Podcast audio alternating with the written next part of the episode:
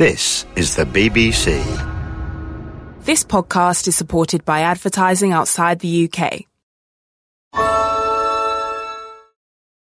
Want flexibility? Take yoga. Want flexibility with your health insurance? Check out United Healthcare Insurance Plans. Underwritten by Golden Rule Insurance Company, they offer flexible, budget friendly medical, dental, and vision coverage that may be right for you. More at uhone.com.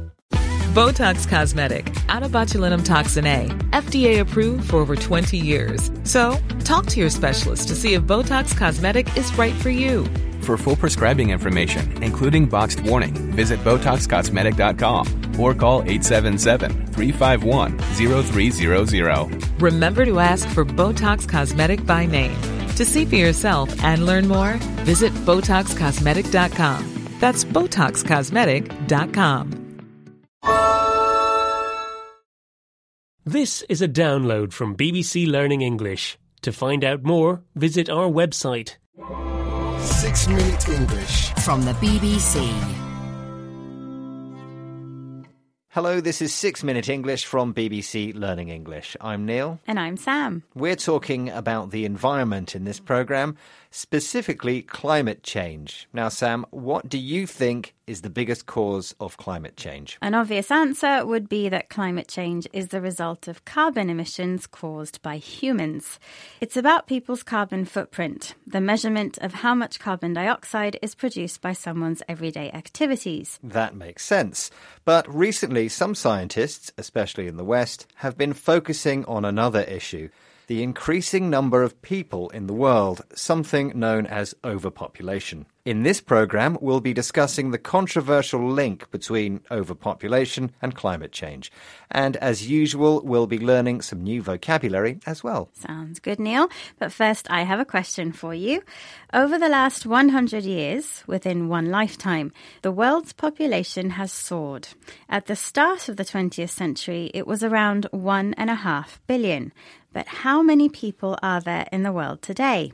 Is it A, 7 billion, B, 8 billion, or C, 9 billion? I'll say around 8 billion people live on the planet today. Okay, Neil, I'll reveal the answer later in the programme. Since climate change is caused by human activities, it seems common sense that fewer people would mean lower carbon emissions. But in fact, the connection isn't so simple. Not everyone emits carbon equally, and people in the Western world produce far more than people in sub Saharan Africa or Asia. Arvind Ravikumar is Professor of Climate Policy at the University of Texas. He's made the surprising calculation that an extra 2 billion people born in low consuming countries would actually add very little to global carbon emissions. Here, Kate Lamble and Neal Razzell, presenters of BBC World Service programme The Climate Question, discuss Professor Ravikumar's findings. What he's saying is kind of astonishing, right? Two billion people is, to say the least, a lot. It's the combined population of Europe and Africa. He's crunched the numbers and found that an extra 2 billion low income people, as defined by the World Bank, these are people without cars, without electricity often, would see global emissions rise by just 1.5%. Add 2 billion high income earners, that's people with cars and power and all the mod cons, and Arvind reckons emissions would rise by more than 60%. So when it comes to climate change and population, where you were born matters. Professor Ravikumar made his discovery after crunching the numbers, an idiom meaning performing many mathematical calculations involving large amounts of data. He concluded that whereas 2 billion low income people would increase carbon levels very little, 2 billion high income people would increase it a lot. That's because high income populations have mod cons, which is short for modern conveniences, technology and machines like cars, fridges, and air conditioning that make life easier and more pleasant. According to this view, the real problem is not overpopulation, but overconsumption. Affluence, that's having lots of money and owning many things, has become a big factor in climate change. And that's true in poorer countries as well as richer ones. Listen to Rajesh Joshi, reporter for BBC World Service's The Climate Question, interviewing a rich Indian housewife, Priti Dagan, in her luxurious home in New Delhi. I need everything that I buy. You cannot uh, be judgmental about anybody's needs. And um, I, I derive a lot of happiness out of being very, very drawn towards consumer things. And I love it. And I am not apologetic about it.